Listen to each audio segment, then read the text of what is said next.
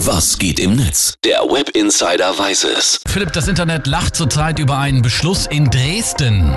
Äh, Der Stadtbezirksrat in, Dre in der Dresdner Neustadt hat nämlich einen Antrag der Satirepartei, die Partei durchgewunken, an zwei Sonntagen im Herbst das Internet abzuschalten. Abzuschalten. Ursprünglich hatte die FDP ja gefordert, dass zwei verkaufsoffene Sonntage im Herbst stattfinden sollen. Ja, und der Antrag hatte sogar auch einen ernsten Hintergrund, denn eigentlich sollten damit Corona-geplagte Händler unterstützt werden. Weil es mit verkaufsoffenen Sonntagen nicht getan sei und weil das Internet eine viel größere Konkurrenz zum lokalen Handel sei, hatte die Partei daraufhin ihren Spaßantrag gestellt. Ja, und der ist dann, warum auch immer, wirklich so durchgegangen. Also wirklich crazy. Wir schauen ins Netz. Michael Hört schreibt dazu, oh Mann, der Antrag sollte nur aussagen, dass die Forderung der FDP nicht weit genug geht. Dass jetzt sogar dafür gestimmt würde, das sagt so einiges aus. Nur mal kurze Info, kann sich eigentlich eh jeder denken, aber das Internet könnte sowieso aus technischen oder rechtlichen Gründen überhaupt nicht abgeschaltet werden. Das Ja, geht nicht. das stimmt, da würde es einige Probleme geben. Noreen schreibt bei Twitter, ich habe ein Geschäft in Dresden und ich kann über den Beschluss ganz und gar nicht lachen. Für uns Händler sind Chancen vertan worden,